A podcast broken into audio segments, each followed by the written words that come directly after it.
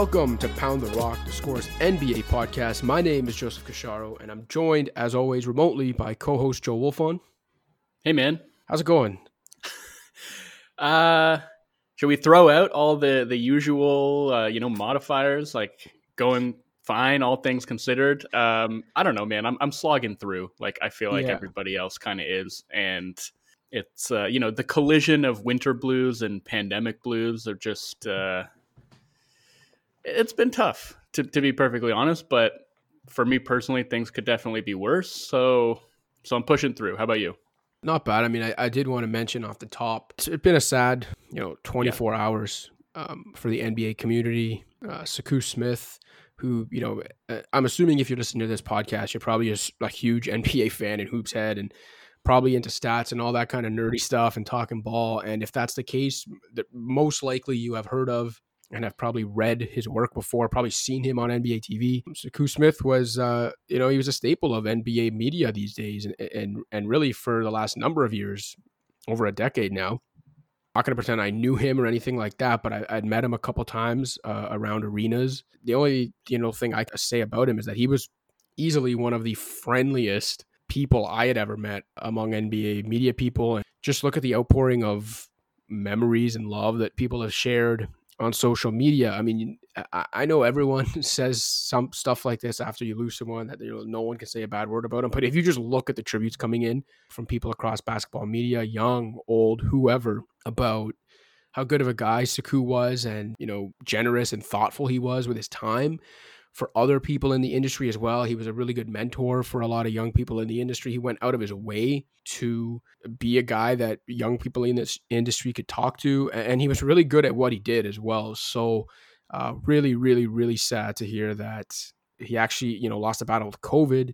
He was only 48 years old, married with three kids. So, uh, yeah, I just obviously wanted to give Sekou a shout out to start the pod and um, to express our condolences for his wife and his children, his family, and and really anyone who knew him and loved him.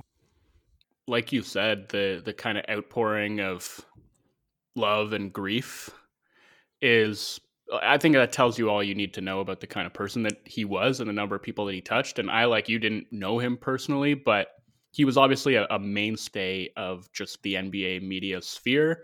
And you know, I remember like in high school and university reading his columns and like you'd see him on NBA TV like he was just a, a staple, I think, as, as a personality, as a writer um, around NBA media. And I think it's just one of those things where it hits close to home. And, and I will say, like, I've been very fortunate to not know anybody particularly close to me who has died of COVID.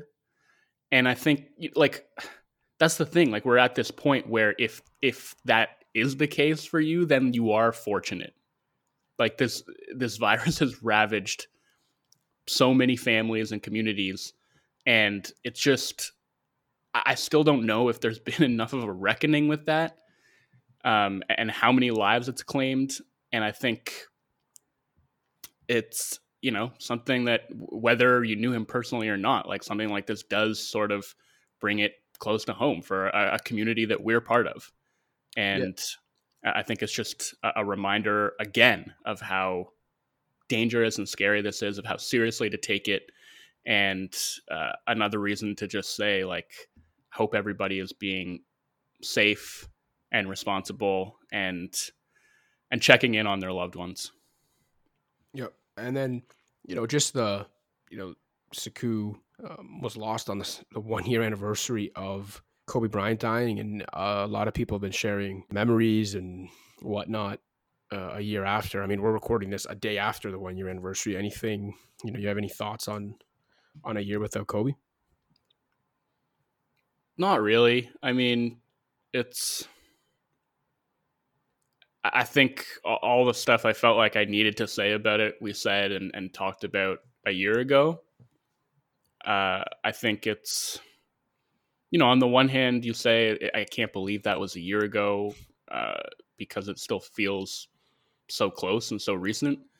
And I, know this is something we talked about kind of mid pandemic too, but the way that time is moving these days, like it's simultaneously moving very slowly and feels like we're also like suspended in time in a weird way. So it feels like it's been an extremely long year, and obviously the world has changed so much, but also like so little has happened that uh, it, it, feels almost like no time has passed. Um, so yeah, I mean, I I've obviously like it being the anniversary made me think back to that day and just the shock of it. Um, the the number of tributes that came pouring in, uh, reading all the different perspectives, hearing the way the NBA players talked about him and how he'd influenced them. Uh, it was um, it brought all that flooding back, and of course, uh, you know, a lot of people wrote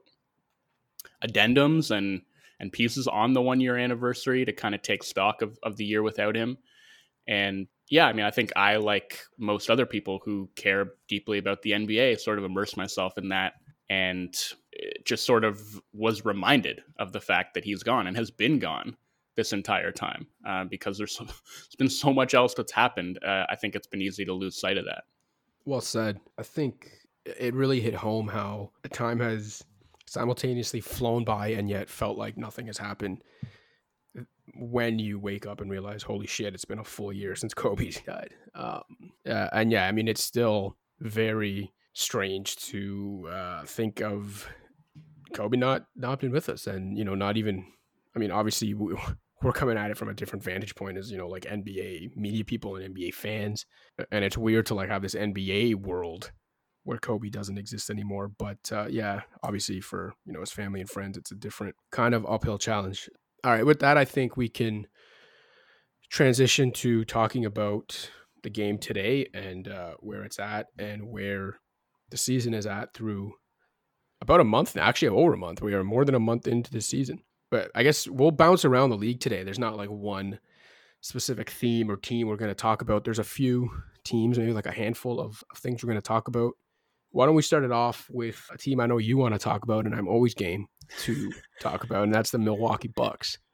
I, I kind of want to kick it back to you because I'm curious. You've obviously been a Bucks skeptic for the last couple of years, so I, I'm curious actually what your take has been on that team this year. Whether you see anything different from them that's given you more optimism, less optimism about their prospects going forward.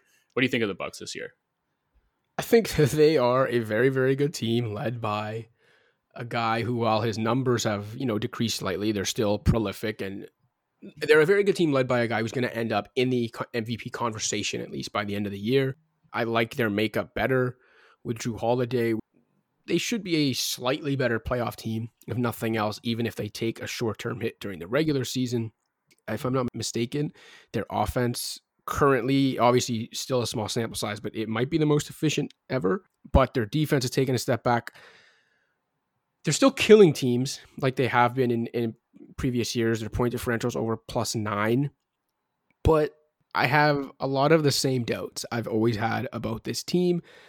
I know we're going to talk about the way their offense has changed. Uh, you know, I've I've watched and read all about you know, them having a guy in the dunker spot and how that's changed their offense, and how it's actually limited Giannis from getting to the rim, but they're also starting, you know, they're having him initiate offense from the elbows a little bit more, maybe the corners. So taking all that into stock, I realize they're not the exact same team they've been the last couple years, but a lot of the same issues still exist. And I kind of assume that would be the case going into the season. Giannis is a his free throw shooting is worse than it's ever been. It's 58.5% now the threes are whatever. Like it's basically the same as it was last year, 30% or just under five three point attempts per game. But the offense being created around that guy in crunch time is still a problem. You still see Khris Middleton and sometimes Jrue Holiday having to carry that offense in crunch time because it's hard to have Giannis carry it in those moments given his deficiencies on that end of the court, despite his numbers. And I still don't think that you are even coming close to winning a championship if you need Khris Middleton or and or Jrue Holiday to be your go-to guys in crunch time. And look, we've been over this so many times over the years. Like that's not even hate on Khris Middleton. I do I, I really like Khris Middleton. He's a great player. He's an all-star. Like I averaged 20 plus on almost 50, 40, 90 last year. But you're not winning a championship if he's your closer. I'm sorry, you're just not. And guess what, Bucks fans? He's still your closer, okay? And even if Jrue Holiday's your closer, you're still not winning a championship. They're different. Maybe they're a little better built for the playoffs, but not enough. The same issues are still there. It's still going to prove to be their Achilles heel. What do you think? I think Middleton is incredible, honestly. And, and and I think he very well could be their closer and they could have a lot of success doing it. Like he has become one of the absolute best three level scorers in the league and the variety of ways that he can score, uh, you know, whether it's catch and shoot threes, pull up threes, like pull up in the mid range. He's been unbelievable. He can score out of the post. I think, I, you know, I don't see any reason given how efficient he's been as a shooter and all around scorer. I mean, he is on a 50, 40, 90 track again. And I think it's it's to me a question of figuring out how to utilize Giannis while deploying that kind of late game offense when the ball is probably going to be in Middleton's hands. And I don't think that means that like Giannis isn't going to be involved.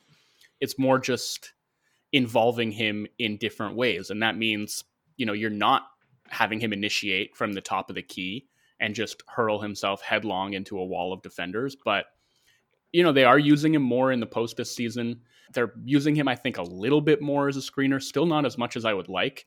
And I thought, especially in that game against the Nets, like they finally started going to that, you know, uh, Middleton Giannis pick and roll late in the game, and generally just using Giannis as a screener in ball screen actions in the second half of that game. I thought it took too long for them to make that adjustment, um, especially given the way that the Nets were playing him with like they stuck DeAndre Jordan on him, and and DeAndre's like laying way back. And for the first half of that game, there were still so many times when they would just have Giannis like try and drive the ball right at DeAndre. And it's like, okay, like, you know, DeAndre is not a great defender at this point in his career, but he's huge and he's strong. And if he's sitting back at the rim, like he's going to be able to absorb that drive. So they, so they started going to some dribble handoffs and they were running them with, with Bryn Forbes a lot, which again, it's like, you know, Bryn Forbes is fine, but like, why aren't you running those dribble handoffs for Middleton?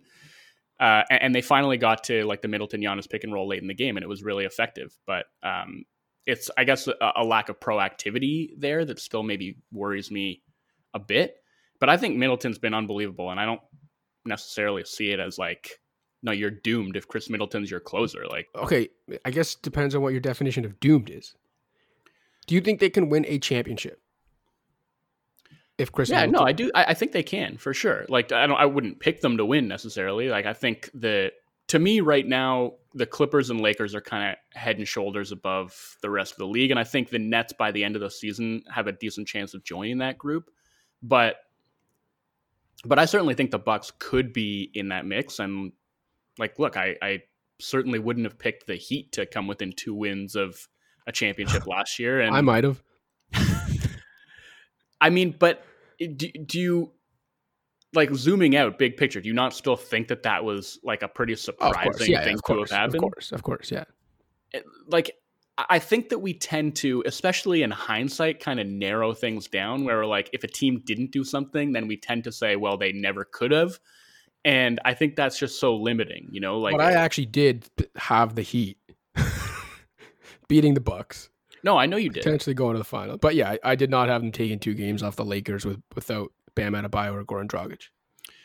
So I, I think like they have some stuff to figure out, but I do think that the ability is there. I do think Holiday makes them better built for the playoffs. And just generally, I think Holiday has been an amazing fit there. Um, I think his ball handling's really made a difference for their half court offense. I think they get jammed up less just because of his ability to create something out of nothing a lot of the time. Um, and he's not even really playing on the ball all that much, but like he's been effective playing off of the ball. I think he's done a really good job making those 45 cuts from the wing when the Bucks are running pick and roll on the other side of the floor. Uh, he's obviously shot the ball incredibly well, which has helped for him as an off-ball player. Um, and, and, his defense has obviously been spectacular. Uh, I, I, thought again in that Nets game he did a really really good job on James Harden. Um, the Bucks have been switching a little bit more, even though I think they're still one of the most switch averse teams in the league. But Holiday was he basically came out and said he thought that they should be switching more. And since he said that, uh, I think we've seen them do it, especially with like small, small pick and rolls. They're switching those more often. Um, so I'm loving Holiday in Milwaukee. I think Middleton's been great. I think the bench hasn't quite been as bad as I thought it would be. Like Portis has actually been fairly solid. Um, he's still clearly a minus defender, but less of a disaster than he's been in the past. Uh, he's doing a better job, I think, just like with his positioning and staying on his feet. So I, I definitely think that they like they're in that mix to me. You know, there I think there are probably four teams that I would designate as these are like the real championship contenders. And I think in the East it is it's Milwaukee and Brooklyn. Yeah, I'd, I'd probably agree with that, but I do, I still think that especially given the way Bam is playing right now, that if Miami can ever this season get to a point where they've got everyone healthy and rolling at the same time, like get Jimmy Butler back, get Tyler Herro back, get something from Avery Bradley, I still think they'll have something to say about it. I, I don't think they can beat Brooklyn, but I still think they can beat Milwaukee. Yeah, of uh, course you think that. I do. No, I, I mean, look, I think between obviously Miami, I think is better than they've shown. I think Toronto's way better than they've shown. Philly has obviously looked great. I still have some concerns about Philly, but Philly should trade Ben Simmons for Bradley Beal. Uh, okay, well, that's going to be another topic for another podcast. Uh, I, I, have a lot of thoughts on Ben Simmons, um, both this season and in general, um, and some of which we hit on uh, yeah. last episode with Seerat. But um, but we'll save that. We'll save the Philly talk because I, I, have a lot of thoughts on them as well. But I, I think look, there there are still a bunch of teams in the East that I think could pose significant challenges for the two teams that I consider to be the best in the conference. Philly's definitely one of them.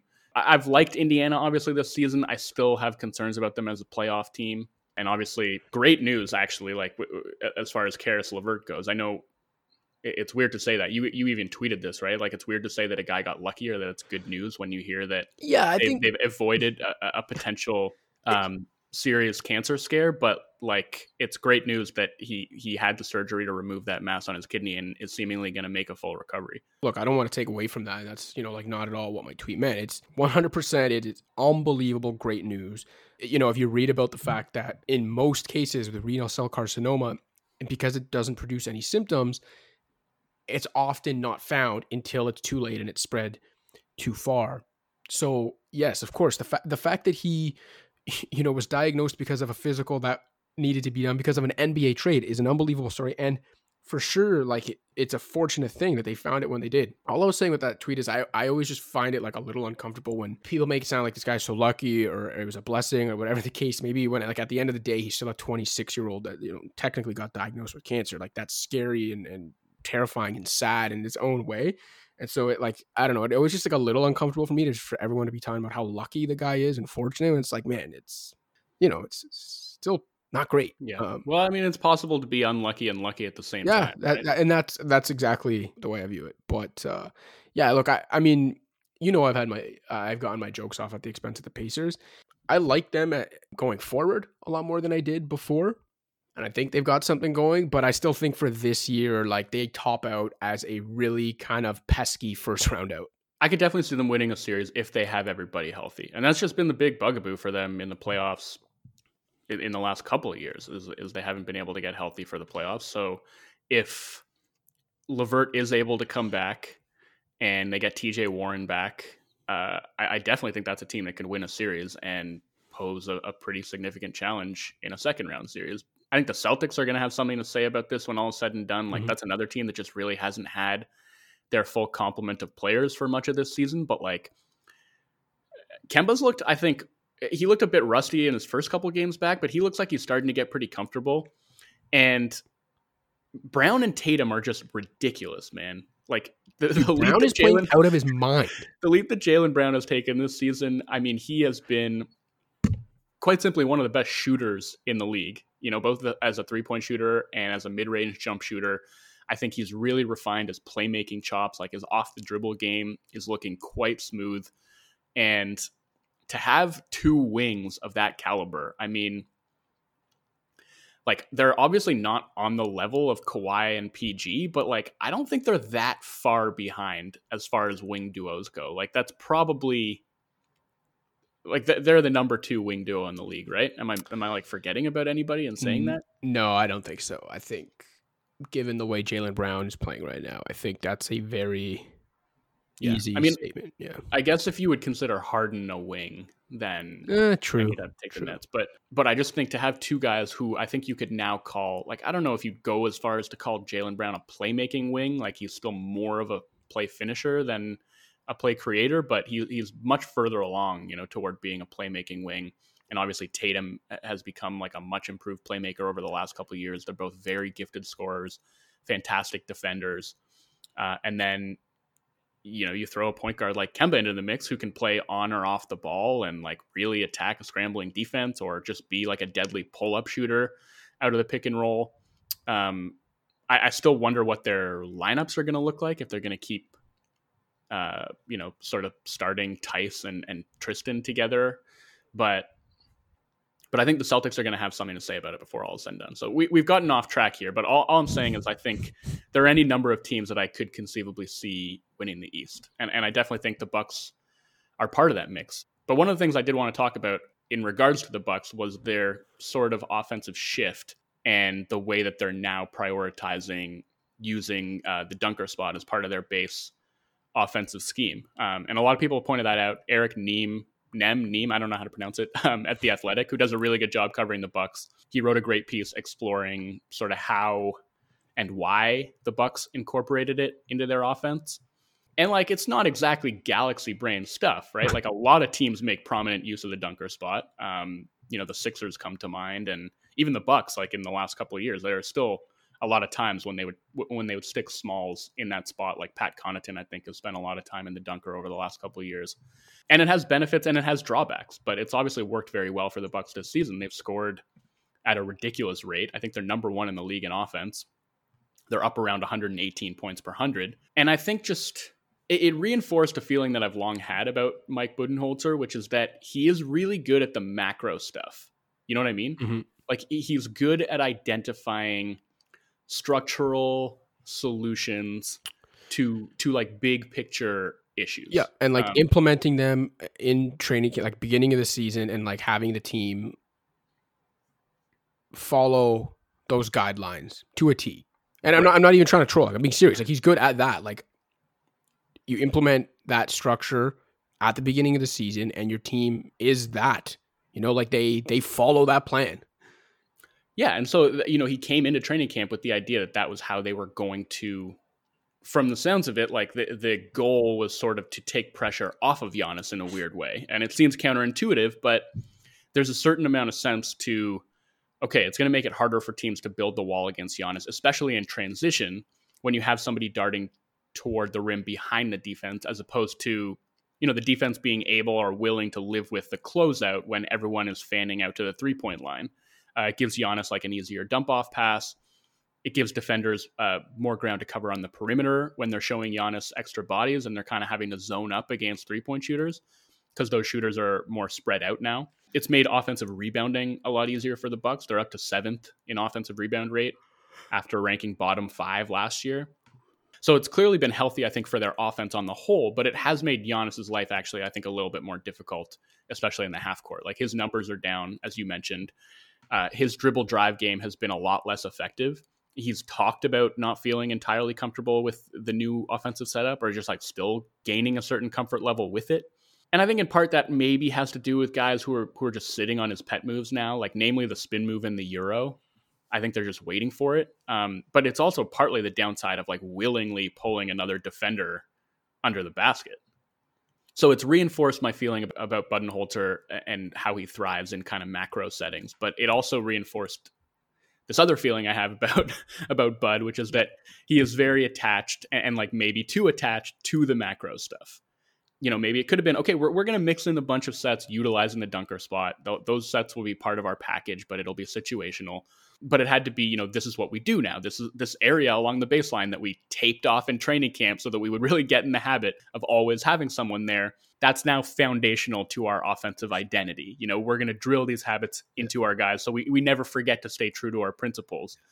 Um, and, and like that, you know, that's not entirely fair because I think a lot of teams do similar things to drill their their desired floor balance into their players. Yeah, and and also like I found like when the Bucks run pick and rolls with Giannis as the screener, they do often clear out the dunker spot. Like they did that at the tail end of the game against Brooklyn and for parts of their game against the Lakers. But like the base scheme is the base scheme. So I'm thinking, okay, well, what are you going to do when an opponent prepares for that in the playoffs? And I don't know exactly what that looks like. You know, maybe it's something as simple as like a two three zone. uh, or some other similar zone variant where like the opponent can make sure it's always going to be a big guy guarded near the rim rather than letting a small defend a small in the dunker spot. Just generally, like if a team is finding a way to turn the Bucks' principles against themselves, then uh, you know are, are the Bucks going to wait until they're like down two nothing in a series to adapt? Yes, that absolutely they will. no, like man, uh, we talked about this. Like at this point, until proven otherwise, we have to assume that's the way they're going to operate and I don't mean just that like the the Bucks, but Bud. Like if you look at his coaching history, it, it would be foolish for us to assume anything else. Yeah, I mean, I think I think that's fair, and that's like that's that's sort of the push and the pull with the Bucks in general because right. because I think that macro stuff had a lot of value for the Bucks team that Bud inherited, where yes, you know he, he could come in and say, look, this team is clearly talented but it's not clicking. We're not maximizing the talent here. It's disorganized. So here's how we're going to organize ourselves. Here are the principles we're going to instill. Here's the style we're going to play at both ends. Everyone's going to have a clearly defined role. It's going to be great. And and he completely turned that team around. And I think he deserves a lot of credit for that and probably hasn't gotten quite enough credit for that. Um, or maybe he has. I mean, he won Coach of the Year. So listen, I, and and but, if you if you recall, late last season, even though you know, my opinion on him in the playoffs and and whether this team could win a title with him coaching it had not changed. I was even talking about how he wasn't getting enough coach of the year buzz last year because he had already won it and be, just because they were doing the same things two years in a row to me didn't take away from the fact that he was still doing a hell of a job coaching that team during the regular season and it's a regular season award. Like I think Bud is a good NBA coach who, as you've noted many times, with the macro stuff, is like great at coming in, setting a specific culture, getting a structure in, getting like a foundation of how we are going to play in, and and for the most part, maximizing the talent at his disposal during the regular season. For most teams, for most franchises, they will take that because that's big. If you like winning 60 games and being a team, even if your ceiling was, you know, like competing to get to the Eastern Conference Finals, if you're like, that's pretty good for most franchises. It's just that when you've got a generational talent like Giannis, and you just like refuse to deviate from that and that's been your calling card throughout your coaching career you're going to get roasted for it i'm not trying to boil a team's everything down to like well they didn't win a championship they're failures like you can you can have good runs and i'm like i'm saying right now there are plenty of franchises who would take those kind of runs who would take two years like bud and the bucks just had the last couple years but when you're in the game the bucks are in now with Giannis Antetokounmpo in the mix now locked in long term, like that cannot be enough. I don't want to be the guy now that's just going to like throw out the Kobeisms because it's near the anniversary of his death. But one of the my favorite things that I saw yesterday when people were sharing a bunch of Kobe stuff was actually um, an Italian interview Kobe had done wearing an AC Milan jersey because he was a Milan fan like I am. But in the interview, the reporter asks him, I don't know, like what, what's important in sport and in competing, whatever. And Kobe, for some reason, like whispers it, like kind of psychopathically, um, and in Italian says, "Winning and championships." That's what's important when you're playing. And he goes off on this tangent about how obviously in life there are other important things, but when you're a top athlete, that that is the only thing that should matter once you get on your field of play: winning and championships, like nothing else. I think that's like a good reminder here with the Bucks. They're a great team. Giannis is a generational talent. Budenholzer, all things considered, is a really good NBA coach. But when they're in this game now, they gotta win at some point, or at least truly show that they can. And I'm still not convinced that they're there. And I don't think anybody's gonna be convinced until they see it happen. Like they're in that zone right now where it's like nothing they really do in the regular season is gonna convince anybody. And that's just uh, that just kind of comes with the territory, right? When when you've had the best record in the league two years in a row and like haven't even gotten to the finals, that's like there are diminishing returns as far as you know the belief that you can engender, whether it's in your fan base or just the like the NBA watching public in general. I think a lot of people are going to have to see it before they believe it, and that goes for Bud's micro adjustments as a playoff coach. And I think it goes for Giannis as well and his ability to deal with playoff defenses. And quite honestly, like the free throw thing is very concerning. And and that has mm-hmm. been a huge part of the Bucks offensive struggles in the last couple of postseasons. And there's no real analysis to be done there, right? It's like it's weird that he has gone from being like a mid 70s percentage three uh, free throw shooter to now being like sub 60%. I don't know why or how that's happened, but um, that's something that you know, were I a Bucks fan, I would really hope to see him start to progress uh, and start to to figure out uh, as the season rolls along. Okay, one very quick thing on the Bucks before we move on, because in uh, preparing for this podcast, I had mentioned we'll spend about like 12 minutes on each team, and we're now 30 minutes in the podcast, and we've only talked about one. But one thing I did want to mention on the defensive end, it still bothers me, and I know you have explained, and many people have about how it's just like not the way their defense is set up to function, and it's not the way Giannis is supposed to function on the defense end based on their defensive principles. But it still bothers me that not even like for one or two possessions or a couple of minutes in crunch time, they just at no point will think, you know what, let's abandon what we're doing and, and just put Giannis on player X on the other team. Like I know a lot of it is that he's a big man that isn't seen as a big man. And so, like, you, you know, you can point out any great defensive big man. You don't stick him on the opposing team's best wing player. I get it. But at the same time, he's not just a traditional big man. Like, he's capable of doing it and probably could do it really well and could get you a stop when you really need it. And I just don't understand why they won't. Like, eh, we're talking about how the regular season doesn't mean as much to them this year. Do it once or twice in the regular season, see what happens. Yeah. And I think it's, if ever there was a season for them to to experiment with that, especially like sticking him on opposing wing players, it would be this year, right? Because yeah. Holiday is a fantastic defender and he can guard up. You know, like you can throw him on LeBron for a few possessions at a time and he's not going to drown because he's insanely strong. And you know, his, his him being six foot four or whatever he is is not like a huge limiting factor for him because of his length and his strength and his smarts as a defender. But given that you don't really have anybody who matches up size and strength wise with like the LeBrons and Kawhis of the world, like I don't think Middleton is really suited to those assignments. I, I do think that is maybe an opportunity to let Giannis have those assignments just for lack of better options almost. Yeah. But the, the problem to me just always comes down to okay, well, like how are you kind of navigating these ball screen actions? You know, like fighting through screens is not Giannis's forte. And if he gets wiped out at the point of attack, then you know, not only is he no longer guarding the player that you decided to stick him on, but now you don't have him available to help at the rim. And that's where it becomes problematic. And I think that is really the root of their resistance to do that.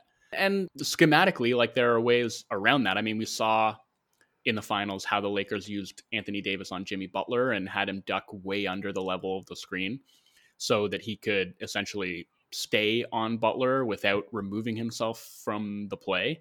But also that was a result of the fact that Jimmy Butler wasn't a huge threat to pull threes off the dribble, where that's not going to be the case with somebody like a Kevin Durant or even LeBron this season with the way that he's shooting the ball. Yep. What's up, Pound the Rock listeners? Just a friendly reminder to rate, review, and subscribe to the show on iTunes, SoundCloud, Stitcher, Spotify, or wherever else you get your podcasts. You can also check out the Scores Fantasy Football podcast with Justin Boone. And in case you haven't already, download the Score app, available on iPhone and Android. That's where you can find all of our feature content, as well as live scores, updates, and breaking news. And don't forget to check out the Scores YouTube page for an informative yet light-hearted dive into the sports world's trending topics. Now back to the show. All right, let's uh, let's move on to the Clippers. For the Clippers, let's do this. I mean, I I had a lot of observations and things I wanted to say about the Bucks. I have less for the Clippers, but I know you have a lot of thoughts about the way they've changed their offense a little bit. So for the Clippers, let let's just have you give us those observations. And and like I said, I I just have less to say about them, but I'm very interested to hear what you have to say about the subtle differences you've seen in their offense. Well, they're they're moving the ball a lot more. Like they're they're throwing, I think something like 18 or 19 more passes per game. Um, uh, Paul George, especially, like he's the guy that I've noticed it in most. He, I think, is really focusing on being more of a playmaker, and like he's averaging a career high in assists, but it, it's more than that, right? It's just like his willingness to make the extra pass, um, and like his pick and roll efficiency has been completely ridiculous. A ton of that has to do with his pull up shooting, but he's also making just like some pinpoint skip passes to the corners. Uh, and I think the Clippers in general have done a better job of hunting out the corners. The biggest reason they've been successful, to be perfectly honest, is just that they've shot the absolute shit out of the ball. Starting like, with PG starting with PG, moving down to Kawhi, Nick Batum has been ridiculous shooting it. Kennard's been great shooting it. Beverley has shot the hell out of it. Um, like pretty much everybody on their team has shot threes at a ridiculous level. Um, I haven't checked after their last game. Uh, Kawhi and PG didn't play, so I didn't really care. But going into that game, I think they were close to 43% as a team from three point range and 52% from the corners. So, Unreal. So that's been a huge part of it. And, and like, yeah, they're generating great looks uh, with the way that they're moving the ball. And like, I think specifically Kawhi and PG, like, have done a really good job just like manipulating defenses and, and finding those passing angles and seeking out open shooters on the perimeter. But obviously, like that shooting is going to regress. So I'm kind of interested to see if and when that happens, what is their offense going to look like then? Because uh, one thing that's happened, as much as I do think like the small tweaks that they've made have been really beneficial, is that they've become even more jump shot reliant than they were last year. They're 27th in the league in the proportion of their shot attempts that are coming at the rim. They're 22nd in free throw attempt rate, which is like they were second last year. So that's a huge drop. And them being that jump shot reliant makes me a bit nervous. I mean, if you boil it down, the simple reason they lost to Denver last year is they started clanking everything and they couldn't find other ways to score. You know, Kawhi and PG notoriously didn't get to the free throw line in that game seven. And uh, and with Harrell playing as poorly as he was, like they didn't really have anyone who was applying rim pressure. And now Harrell's obviously gone, and that deficiency is even more stark. So I do think at some point they're going to have to find a way to diversify their methods of scoring. But I, have been really impressed just with the the top down playmaking, and I think it's interesting that you know they went into the offseason with what seemed to be a mandate to like acquire a point guard because Kawhi didn't seem super thrilled with the playmaking burden that he was being forced to carry, and they didn't get that guy, but they have sort of created like an aggregate point guard just by committee where everybody is taking turns sort of running the show. And I think Batum has been a huge addition to that effect. Like his ability it's, to be to be a connector from the top of the floor and like his unselfishness. It's also um, insane just how well Batum has played given where his career had gone in the last couple years. Yeah, it's it's one of the best stories of this season, honestly. Like I think we all pretty much thought that he was washed. And when the Clippers signed him, I was like, okay, like that could be like a useful depth piece, like maybe a ninth, tenth man. But I certainly didn't expect that he was going to be like part of their playoff rotation and become as invaluable to that team that he as he has become. But I think he's been a big part of, of the fact that they're moving the ball better because of his ability to serve as a connector, because they can run their offense through him from the top and move Kawhi off of the ball and get him the ball on the move and get him the ball on the post. Like Kawhi's post ups are way up this season. He's spending way more time on the block and I think that's been really beneficial for him and beneficial for the Clippers offense as a whole. So I, have been interested in them. Uh, I'm interested to keep watching them and see, you know, how much of this stuff can really sustain itself and and whether that's going to allow them to have more playoff success than they had last year. I mean, they lost to Atlanta their last game, but they didn't have Kawhi and PG. But they've when their guys are in the lineup, they've looked really good. They've looked even better than last season. For the most part, those guys have been more available than they were last year. And I've never argued that the talent is not there for them to compete with the Lakers. I still think the Lakers are a little little better built, especially this season. But if Kawhi and PG are both playing up to their full capabilities, you'd have to be foolish to argue that this team doesn't have a chance to beat the Lakers. A Western Conference team that has zero chance to beat the Lakers or the Clippers, or honestly a lot of teams right now, is the New Orleans Pelicans, who have been now that the Nuggets have figured it out, I think we can pretty safely say this has been the most disappointing team in the Western Conference. You wrote about their defense last week. It was a really good piece. I'm going to let you riff on that. But before we do, I did want to riff on their offense a little bit, and not even their offense, but more so just their math problem in general. This is something I've been tweeting about for a couple weeks because it started as something where I was like, okay, this can't possibly continue over the course of this season. And now, two weeks later, the numbers are actually getting worse somehow. But, you know, a lot of times we talk about eh, eh, when an NBA team or a basketball team in general has a math problem and the discrepancy in threes. To put it in perspective, like last year, the Spurs had the largest discrepancy between three point attempts and three point attempts given up per game. Okay. That discrepancy was minus 6.6, and that was the worst in the league. The Pelicans have a minus six discrepancy in makes per game, let alone attempts. The attempt discrepancy is minus 12.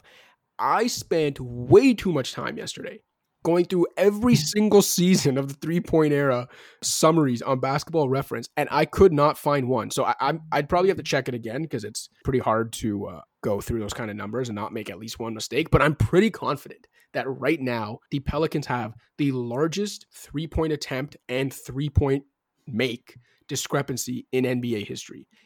It's bad. They are starting every game at a disadvantage because of it.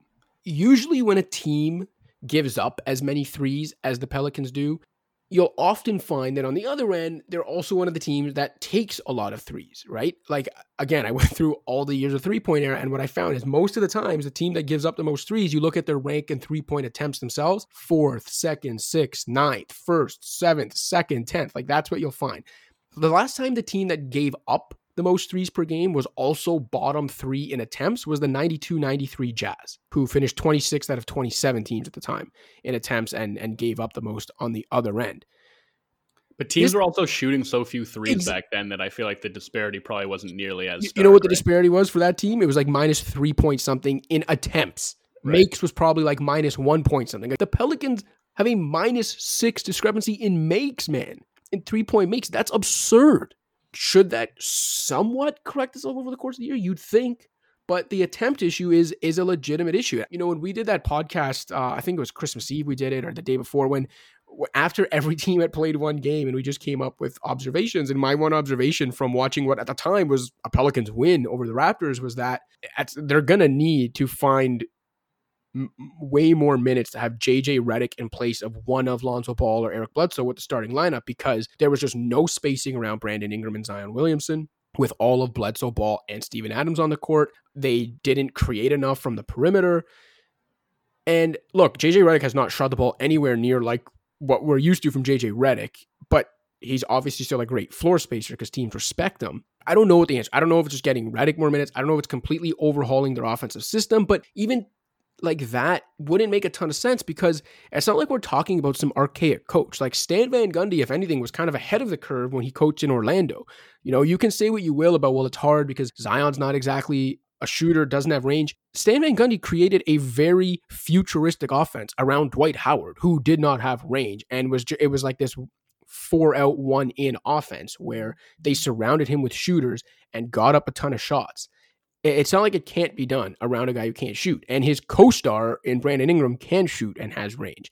So yeah, I, I don't know how they're going to go about addressing this, but you can maybe give us your thoughts on the defensive end, which you already wrote about, and the shots are giving up on that end. But on the offensive end, whether it's getting Redick in the lineup, making a move, I don't know, but they need to get more threes up, especially if they're going to give this many up on the other end. I, I'm super heated about it and passionate about it, but it's because as you can tell, it just like boggles my mind that an NBA team in 2021 can be uh, more than a month into the season and still at a point where they are giving up 12 more three point attempts than they take. Yeah, like just losing every game by 18 points from beyond the arc is a, is a really difficult math yeah, disadvantage to to patch over. Even though you have, you know, maybe the best at rim scorer in the league in in Zion the the offense and the defense are connected because in a way like the construction of this team was designed to like sacrifice offense for defense right? You look at their starting lineup and we even talked about it before the season started. We talked about it after the first couple of games. It's like okay is this really going to work? Is this going to be tenable to have bledsoe lonzo zion and steven adams all in the starting lineup when you have you know, two non-shooters in Zion and Adams and two pretty shaky shooters in Lonzo and Bledsoe. And I think that's pretty much borne out, right? Like they they have had a hard time scoring, or at least a much harder time scoring than they ought to, given how offensively gifted Zion and Ingram are. That wouldn't be such an issue if they weren't also a complete mess at the other end of the floor, right? Like if that setup had had its desired effect, where they were so strong defensively, then then the offensive issues would I don't know if they'd fall by the wayside, but I think they would be a lot less concerning, right? But the fact is, look, the, their defense got off to this really encouraging start. They were four and two after their first six games. They were fourth in the league in defensive rating. And since then, they're one and eight, and they are 29th in defensive efficiency, ahead of only the Kings, who are statistically the worst defense in history by a mile. And, you know, the things that were working for them early on have just sort of fallen apart. And part of it is shooting variance. Like those first six games, their opponents were shooting 35% from three. The last nine, I think it's up to like 42%, which, given how many threes they're giving up, uh, makes a huge difference. It's not just that. Like they're just suffering breakdowns at pretty much every level of the defense. And, you know, we talked, and even the Pelicans had, had talked about this. Like Stan Van Gundy kind of came in and, and, and made this uh, connection himself, but like their scheme was compared to the Bucks scheme in that they were really prioritizing protecting the rim and giving up a ton of threes as a result. But in terms of function, I guess it's similar, but in terms of form, it's actually quite different. Like they're not playing a deep drop really as their base scheme. Like they're actually pretty aggressive at the point of attack and the point of the screen. And, and it's probably more similar actually to like what the Raptors ran last year, where protecting the paint is still the number one goal and you're giving up a ton of threes, but you, are doing that more by like pulling guys in early from the wing, putting yourself in rotation, like collapsing at the rim, helping aggressively, and then helping the helper. But and, the Pelicans it helped to have you know Pascal Siakam and OG Anunoby being the guys jumping out at shooters as well, right? Like, and that's the thing, that right? Like like the Pelicans don't really have the personnel to pull that off.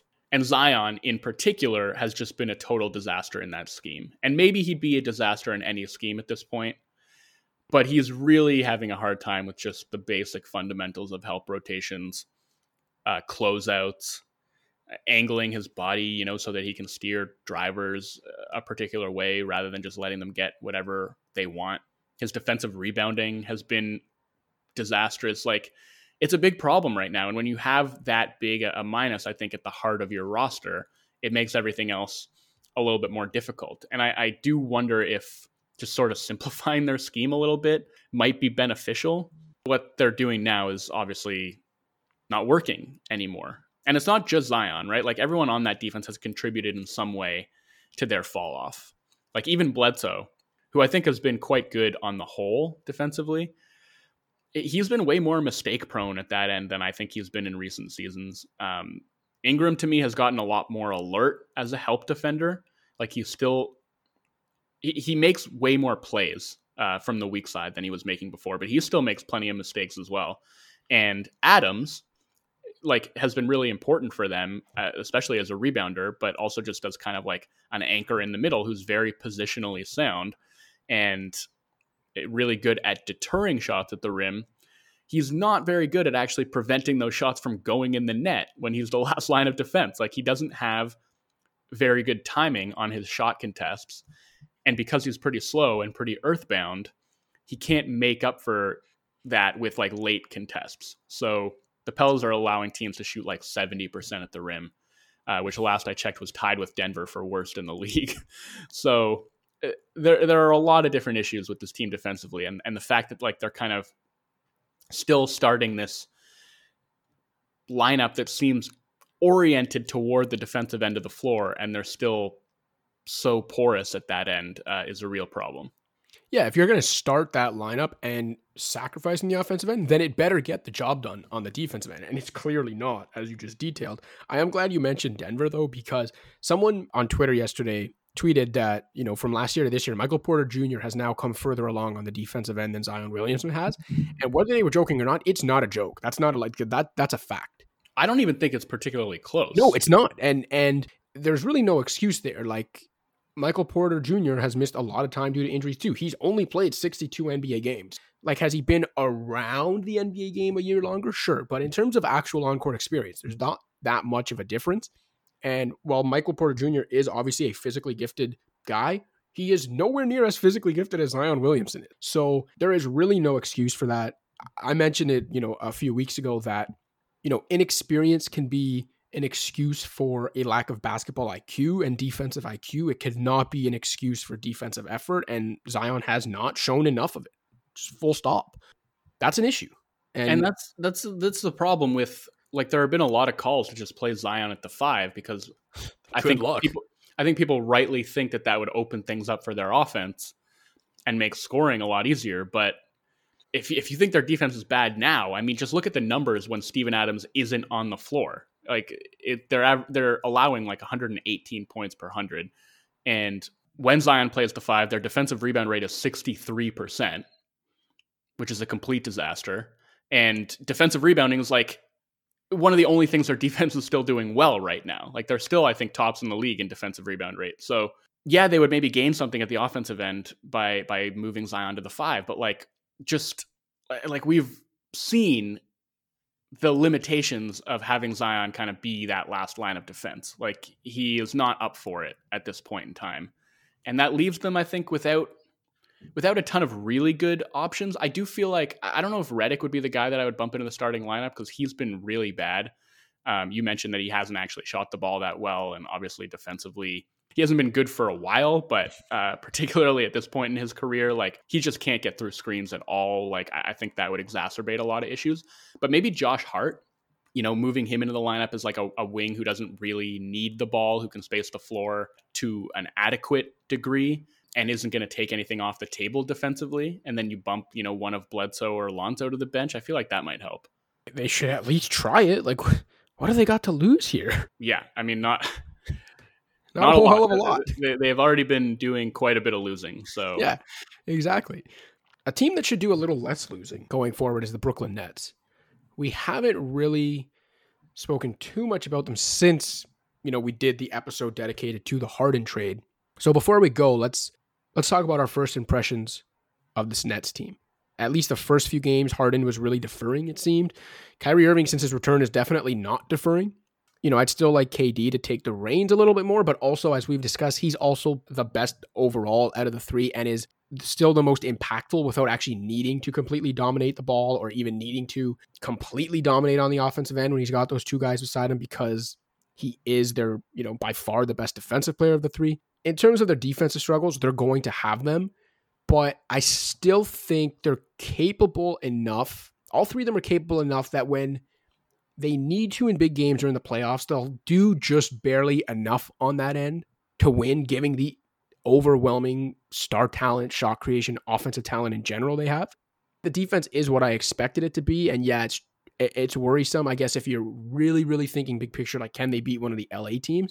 But I still think in terms of getting out of the East, they just have too much talent and shot creation for me to think this defense is going to sink them. Because I think you've seen it in small stretches here and there in crunch time where like those guys just get up enough and do enough defensively that it shouldn't matter, at least in the East playoffs. Well, I just kind of think that they're eventually going to poach another big man, you know? Well, there's already talk today that Andre Drummond might uh, be a target from them after a potential buyout. Yeah, so I mean, whether it's Drummond or you know, I don't know, throw any other big man. I know uh, one of the fans of our show was was throwing Gorgui Dieng's name out there somebody who'd be a good fit, like some competent big Which man. Fan? Give get, a shout out. Uh, it was uh, Atik nice. beyond Bonesaw. Yeah, nice. he's already um, gotten a shout out from us. And I think Dieng would be a good fit. Like there, there are any number I think of, of competent big men who could wind out on the buyout market and find themselves in Brooklyn. And I think that is going to help their their lack of rim protection and their lack of rebounding. And and until that happens, those things are going to be issues. Agree. I don't think it's going to be you know enough of an issue to sink them. I still have them as as the favorite in the East, but I think it's going to take some time for them to sort all of this stuff out. Um, you mentioned Harden really deferring in his first few games.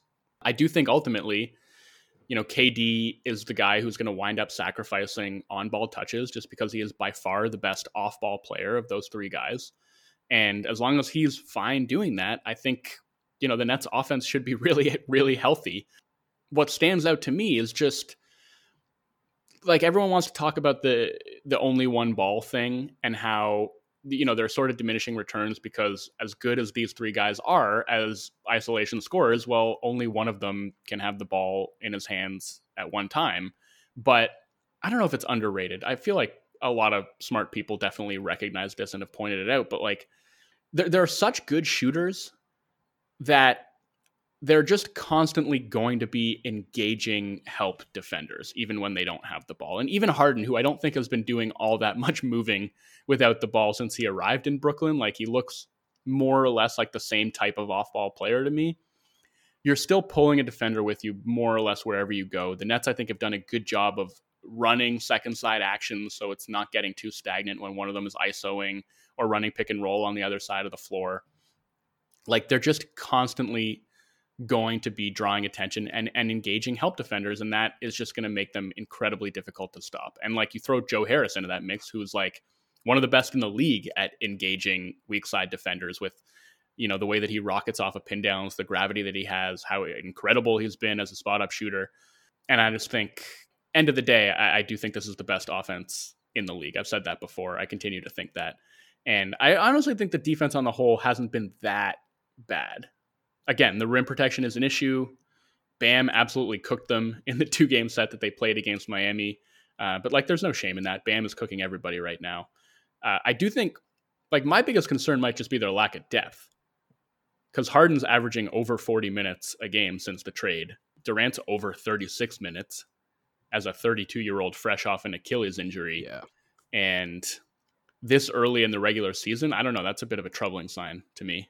Yeah, and it's interesting because after their first game and after their you know first couple weeks, one of the things that we talked about was that they had so much depth and even shot creation and overall talent around the big two of KD and Kyrie that like Nash could roll out lineups at all points of a game where they had enough talent and creation out there and now suddenly they've got this big 3 but that's no longer the case. And and yeah, that is an issue given the age of these guys and if if one of those guys is out, they should still be okay offensively, but you know, talk about like having the overwhelming talent advantage to squeak out games when they need to in crunch time and in the playoffs. You take one of those three guys out, and suddenly it's a lot more ordinary. I mean, you saw like they, they took Durant out that game against Cleveland, and they kind of lost pretty comfortably. Yeah. Whether it's Nets related or somewhere around the league, you got anything else to say before we bid adieu for another week? Um, I'll just mention it uh, because I think it deserves mention. And again, we're over an hour here, so I, I, I don't want to say too much, and we'll save it, I guess, for another episode. But the Jazz are playing great right now. Uh, their offense looks incredibly crisp to me. Like they're just executing so well and with such precision. And I've been really heartened to see how well Mike Conley has been playing because he looked very lost at sea last season in his first season in Utah and uh, it's just been night and day from that season to this one. And I think that's been a, a, huge part of why they've been successful because Mitchell has been, you know, sporadically great, but uh, has more or less been the same guy that he was last year, I think. And, you know, Gobert has basically been the same guy he was last year. Bogdanovich has actually struggled quite a bit. Um, but but having Conley play like Conley again has really made that team, I think, make a lot of sense. And shouts to Jordan Clarkson, who's been unbelievable off the bench, and who I think if I was picking now would probably be my sixth man of the year pick. Clarkson's arrival there last year just it, it, seemed like the perfect marriage of player and team and fit and need and it's worked out well for both but yeah mike conley being mike conley again has been one of the best stories, most positive stories of the first month of the season. And it's also been a big reason why the Jazz look like a legit contender right now. We'll see what happens over the course of the year. But I think we can talk Jazz maybe next episode. Uh, I want to talk Jazz and I want to talk Hawks as well. So maybe we can do that on the next episode. Sounds great. One note I did want to mention because I thought of you when I read it, but Matt Moore tweeted yesterday that Joel Embiid actually turning the ball over more frequently when double teamed this season as opposed to last season. I don't know if you remember a couple weeks ago we were talking about that. Uh yeah, I just I need a little bit more context for that. Like that's I mean, I'm not saying that it's not true, but from my eyeball test, I I just feel like he's actually handled those double teams quite a bit better. Um and I don't know. I guess like sure, maybe he's he's turning the ball over more so on those doubles than he was in the past, but I also think that he's making more productive passes out of those doubles than he was in the past. So there's always a, a trade off there, and I think it's not even just about like how are you dealing with a hard double team. It's like how quickly are you getting the ball out of your hands, and like are you beating the rotation like before the double team even arrives? You know, are you sensing where it's coming from and making the right pass and, and, are you making it early so that the rotation doesn't have time to catch up and that's something that like I, have I've noticed Embiid doing a much better job of this year so not debating the stat itself but I just think context is always important with stuff like that all right, with that, I think we're done for the week. I do want to give this week's fan shout out to Timo Cruz. Not sure where he listens from, or how long he's been a listener, but I do know that he frequently comments on the Score's YouTube channel, and uh, his comments sometimes are related to Pound the Rock, and he'll mention hearing something on Pound the Rock or something Cash and Wolfson or saying on Pound the Rock. So I did want to give Timo Cruz a shout out and let him know that those comments have not gone unnoticed. So reminder to all of our listeners that you can reach out to us on social media. Let us know what you think of the show. Give us your feedback. Let us know how long you've been listening, where you're listening from, and we will get you a shout out on a future episode. And hey, if anyone out there uh, listening who wants a shout out also wants to drop me a note about how I can get uh, my camera on Google Hangouts to work, that would also be uh, much appreciated because uh, we're having technical issues trying to get this podcast off the ground today. It says I have granted Google Hangouts permission to use my camera. I'm seeing myself on the camera, but Wolfson can't see me. So please help me see Cash. It's it's been too long since I've seen his face. All right. For Joe Wolfson, I'm Joseph Casciaro. Pound the Rock.